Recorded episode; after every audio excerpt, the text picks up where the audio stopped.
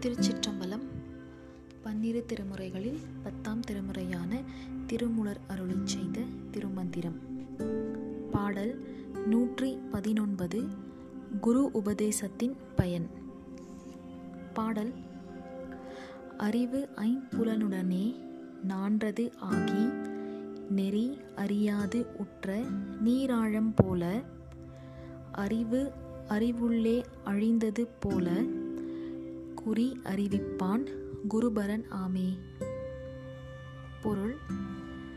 உயிர் அறிவு ஐம்புலனுடன் கூடியதாகி வழியறியாது வெள்ளத்தில் அகப்பட்டது போல் மயங்கி நிற்கும்.